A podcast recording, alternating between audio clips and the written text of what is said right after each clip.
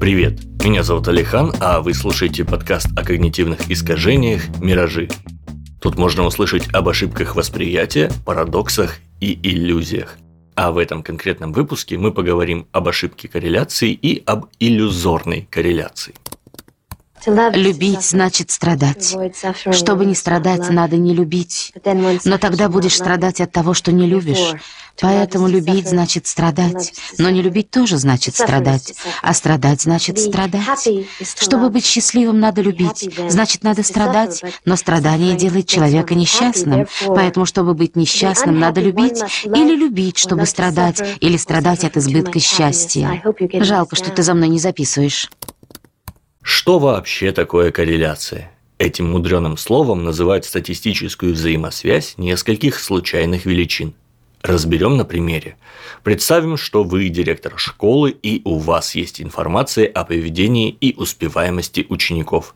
Из этой статистики видно, что чем больше времени дети проводили в смартфонах за месяц, тем хуже была их успеваемость.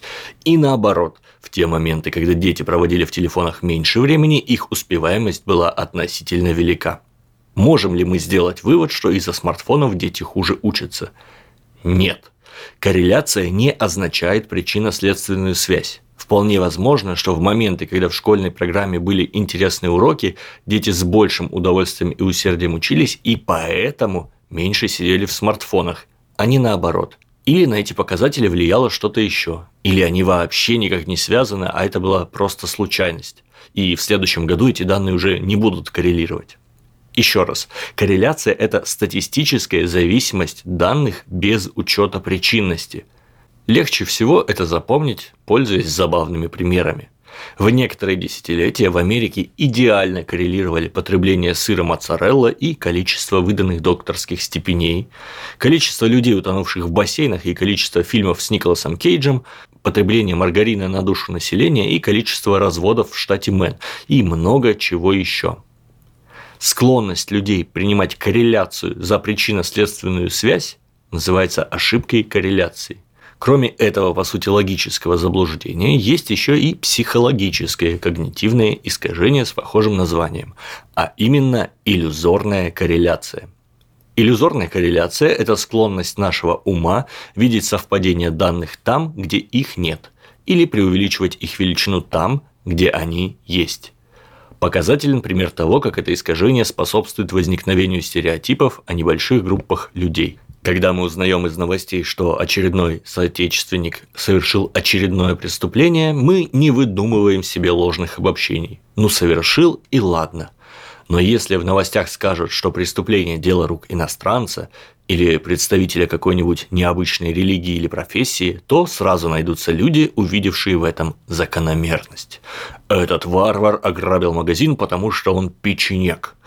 Ну, конечно, они же все там преступники. И такого человека, делающего такой скоропостижный вывод, нисколько не смущает, что магазины грабят и не печенеги, что печенегов относительно мало, и вообще случай, который он описывает, единичный.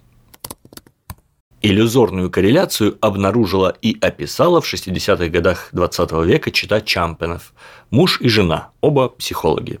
Тогда они изучали, насколько хорошо работает тест Роршаха для определения склонности к гомосексуализму. В то время это считалось страшным недугом и подлежало лечению. Напомню, что тест Роршаха состоит в том, что респонденту показывают симметричные чернильные абстрактные пятна и просят рассказать, что он такого в них смог разглядеть. После чего результаты такой игры воображения фиксируют и сравнивают с таблицей символов, характеризующих те или иные склонности. Чампены обнаружили, что психологи, оценивающие такие связи, часто ошибаются и придают больше веса тем результатам, которые у них самих ассоциируются с гомосексуализмом. Например, в нем подозревали тех, кто видел в пятнах гениталии, бесполых людей, женскую одежду, хотя гетеросексуалы видят все это ничуть не реже. Мы принимаем то, что сильнее ассоциируется, за то, что чаще встречается. Подумали Чампены и подтвердили с помощью экспериментов. Их испытуемым показывали несколько пар слов, некоторые из которых были ассоциативно связаны. Например, заяц-волк, самолет-вертолет, а некоторые нет. Тетрадь и подушка, зима и люстра. Такие пары слов демонстрировали в течение какого-то времени, а после просили оценить, как часто испытуемые видели те или иные сочетания. И хотя каждая из них показывалась одинаковое количество раз на одинаковые промежутки времени, большинство респондентов преувеличивало количество слов с прочными ассоциациями и преуменьшало количество остальных. Иллюзорная корреляция лежит в основе многих псевдонаучных дисциплин. Так, графология якобы позволяет определить черты личности по почерку, физиогномика по форме лица и черепа, хиромантия по строению рук, а соционика связывает характер с внешностью в целом. При том, что ни одно из таких учений не дружит со статистикой и научным методом. Что поделать? Еще это искажение проявляется при изучении истории успеха и биографий. Например, если у Билла Гейтса и Цукерберга нет высшего образования, значит, для того, чтобы стать миллионером или миллиардером, образование не нужно. И плевать, что тысячи богатейших людей планеты получили это самое образование, а тысячи бросивших учебу ради своей мечты ничего не добились. Наконец, вместе со склонностью к подтверждению и эвристикой доступности, иллюзорная корреляция заставляет нас верить в то, что тех крох данных, которые нашел и отфильтровал наш мозг, хватает для того, чтобы делать выводы об окружающем бытовом мире.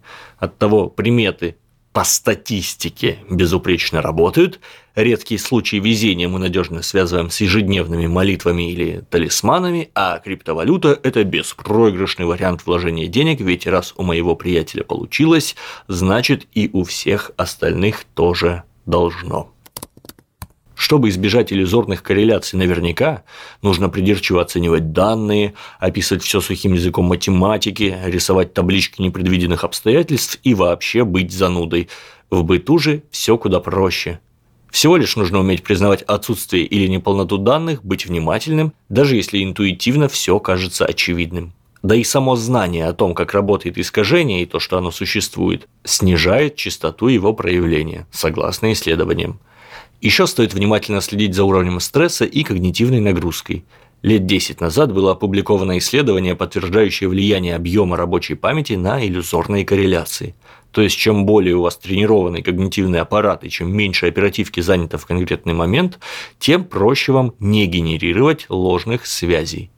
Особенно это касается взрослых дядь и тёть, дети, хоть и подвержены искажению, более устойчивы к нему. Это был подкаст о когнитивных искажениях «Миражи» и я, Алихан.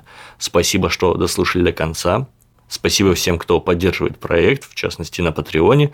Подписывайтесь на подкаст на всех платформах, ставьте лайки, советуйте друзьям и будьте объективными. Всего вам доброго.